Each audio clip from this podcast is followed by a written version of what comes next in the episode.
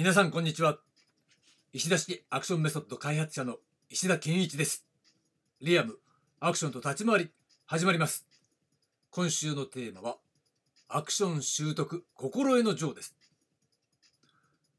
はいということで、えー、今日は金曜日なのでまずは、えー、今週のまとめ編いってみたいと思います。月曜日。月曜日はイントロ編としてねアクション習得心得の情とは何か、ね、これは正しいアクションに取り組むためにねまずはアクションとは何かっていうことをね、えー、正しい知識として共有しておきたいということでしたね。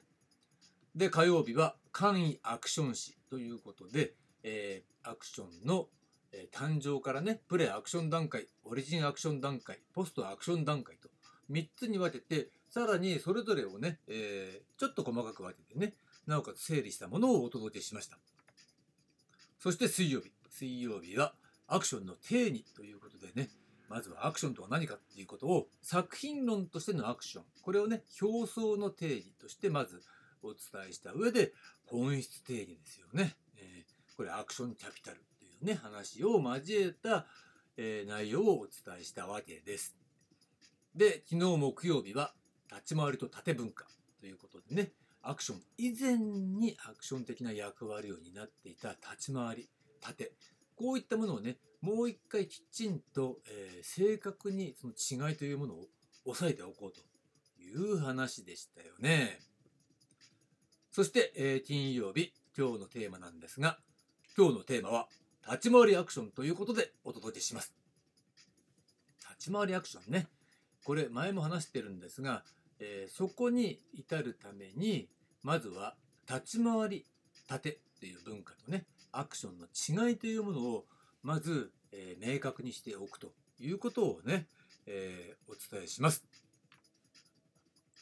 まあこれね、立ち回り盾っていうのは格闘を表現するための技法であり、だからね、実在技術の導入や再現ではないわけです。あくまでも表現としての効果を最大化する方法論として成熟した文化を確立したそういったね、独自性を持っているわけなんですよ。ね、ここ重要ですよ。ね、格闘を表現するための技法なんだけれども、ね、実際の技術っていうのをね、持ってきてっていうのは、それはだから再三言うように、時代交渉に近いわけだ。何らかの理由があって、その作品の性質上、そのある武術をね、取り上げる。その、えー、なんだろうな、正しい技術っていうのを、え表現しなければならない必然性があるんだとしたらそこはやる必要はあるよねっていうこと。うん、だけどそれは、え、盾とか立ち回りとかそういったことではなくてどちらかというと時代交渉を正確に表現するっていうことに近い概念だから間違えちゃいけませんよっていうことね。ここ一番大事ですね。そうじゃなくて表現としての効果を最大化する方法っていうのが、えー、極まった段階まで到達してるのが縦立ち回りというね文化なんだということね、うん、まずここはね押さえておきましょう。でこれは単なる格闘を表現する。格闘表現とは違うわけだ,、うん、だから独自性が高いんですよ。そこを我々日本人っていうのは当たり前のものとしてそういったものに触れてるからそれを独自なものだとすごい価値の高いものだってあんまり思ってないので。ただそれだけのことなんです。で今度ねアクションの方ね。でアクションとはいわば身体能力の高さによる対応能力であるから本来は独自の技術性を持たない。全てが現場での即時対応として結果往来的に処理されてきた。でその中で多用されたパターンっていうものが一種の独自技術と言えなくもないんだけれどもそれがはっきりと確立されているかどうかっていうことについては、うん、はっきりと確立されているとは言い難いよねっていうそういうレベルなわけだ。だからこれ、えっと、昨日、一昨日かなんかも話したんだけどね、現場が、えたくさんあってつまり作品がたくさん作られてて活性化してる時っていうのはその中で技術がガーンと高まったんだけどそれなくなっちゃったらそこの現場でしか、えー発達しなかった技術ゆえに衰退しちゃったんだよねっていうことなんですよ。でそこが仕組み化されてないシステム化されてないっていうことなんだよね。うんだから、えー縦立ち回りと違うところっていうのがね、えーその部分っていうのがまあ確立されないままになってしまってる状態が続いてるということね。だから格闘表現においてプロであっても見よう見まねレベルに陥ってしまうっていうのはそれがアクションだからつまり身体能力の高さで対応してるっていうそういう文化だからであってそこに足りないのが立ち回り立てっていう文化であるのは明らかなんですよねということなのね。つまり欧米のアクションシーン格闘シーンとかさまあ日本のも最近多いんだけどね。そういうの見てるとなんじゃそりゃっていうのが多いわけだ。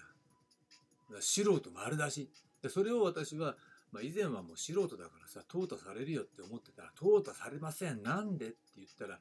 まあ、なんでかわかんないけどさ、うん、まあそれは多分安くやってるからだろうねとしか言いようがないんだけれどまあ簡単に言っちゃうと、えー見よう見まねでやってるんだけれどもこの縦立ち回りっていうのが使わないんじゃなくて使えないのね、うん、そういう文化を持ってない人たちがやっててそういう人間しかいないから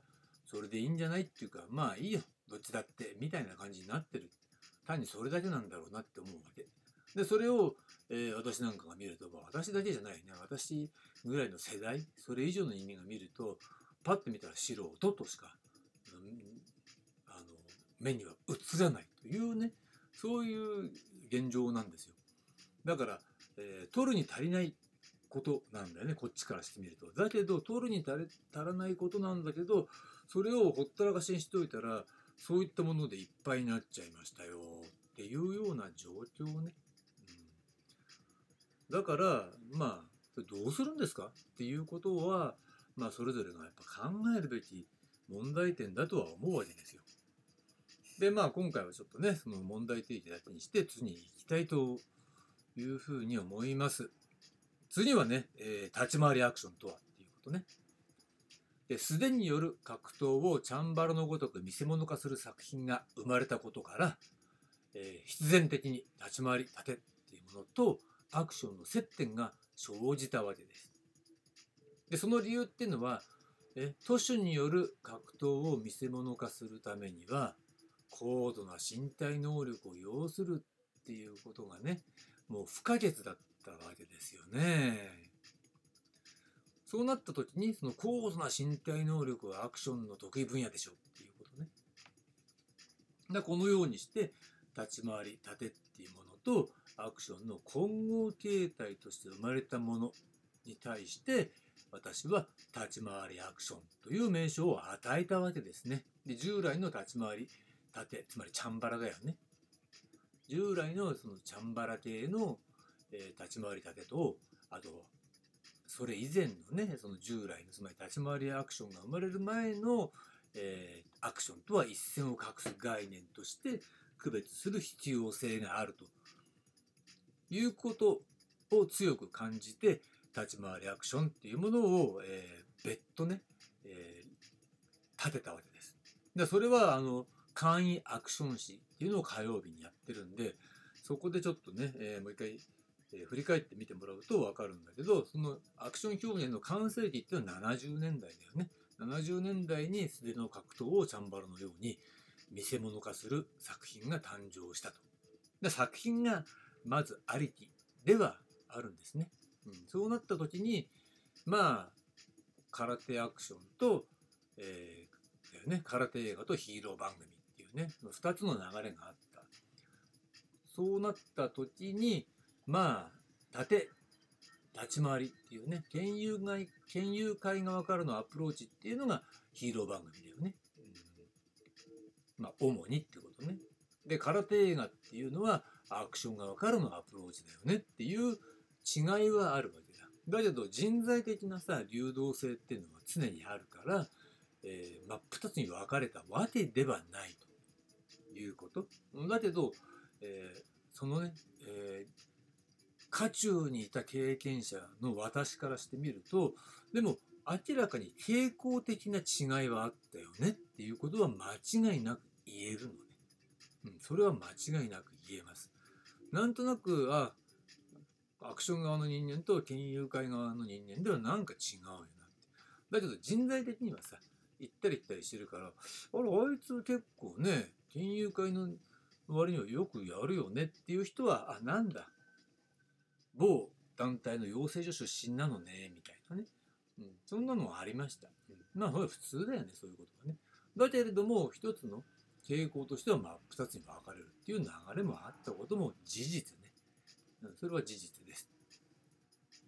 ということで、まあ、その純粋なものっていうものをね、求める必要があるかどうかは別。だ歴史的な経緯としてなんだけど発生から見た時にアクションっていうのは身体能力の高さで対応していたもの。ね、で縦立ち回りっていうのはそういうチャンバラにおいてもう成熟した文化。そういったものを、えー、双方からのアプローチとして、えー、素手の格闘というものを見せ物化するという作品を生み出す時に双方からのアプローチとして、えー、やっぱり日本文化としてはねやっぱり縦立ち回りっていうものを知らない人はいないわけでさ、うん、そういったものが必然的にアクションをやってる側にも入ってくるしその逆。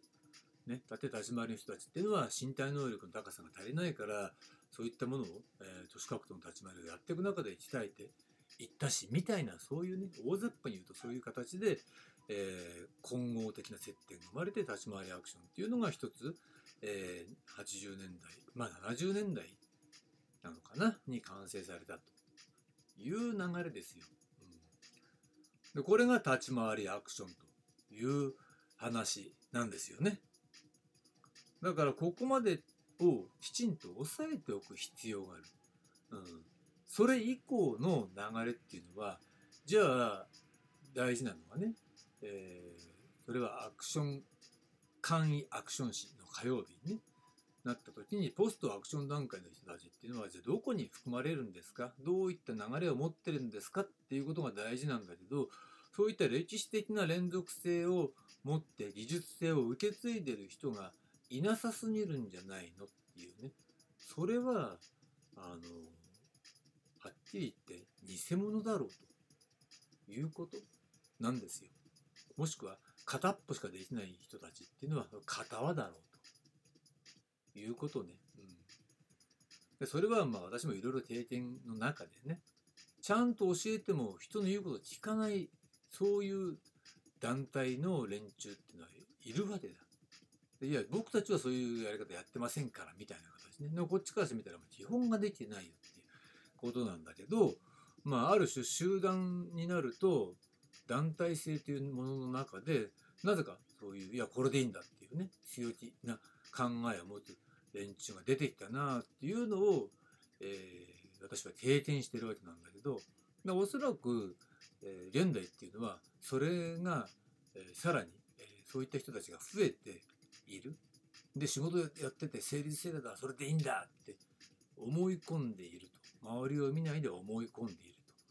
と。で、そういう技術性を持った人たちっていうのがどんどんどんどんね、いなくなっていっちゃったっていう流れの中で、まあ交わろうとしないし、交わる必要ないよね、みたいな形になってるのかなというのが、まあ現状に対する分析ですね。で、そういった人にアクションを取ってもうまくならないからさ。だから要注意ですよっていうのと同時に、まあ、今回お話しした内容っていうのは、えー、私にね、えプライベートレッスンを受けたいという人にとってはきちんとね共有しておいてもらいたいそういう概念として今回の、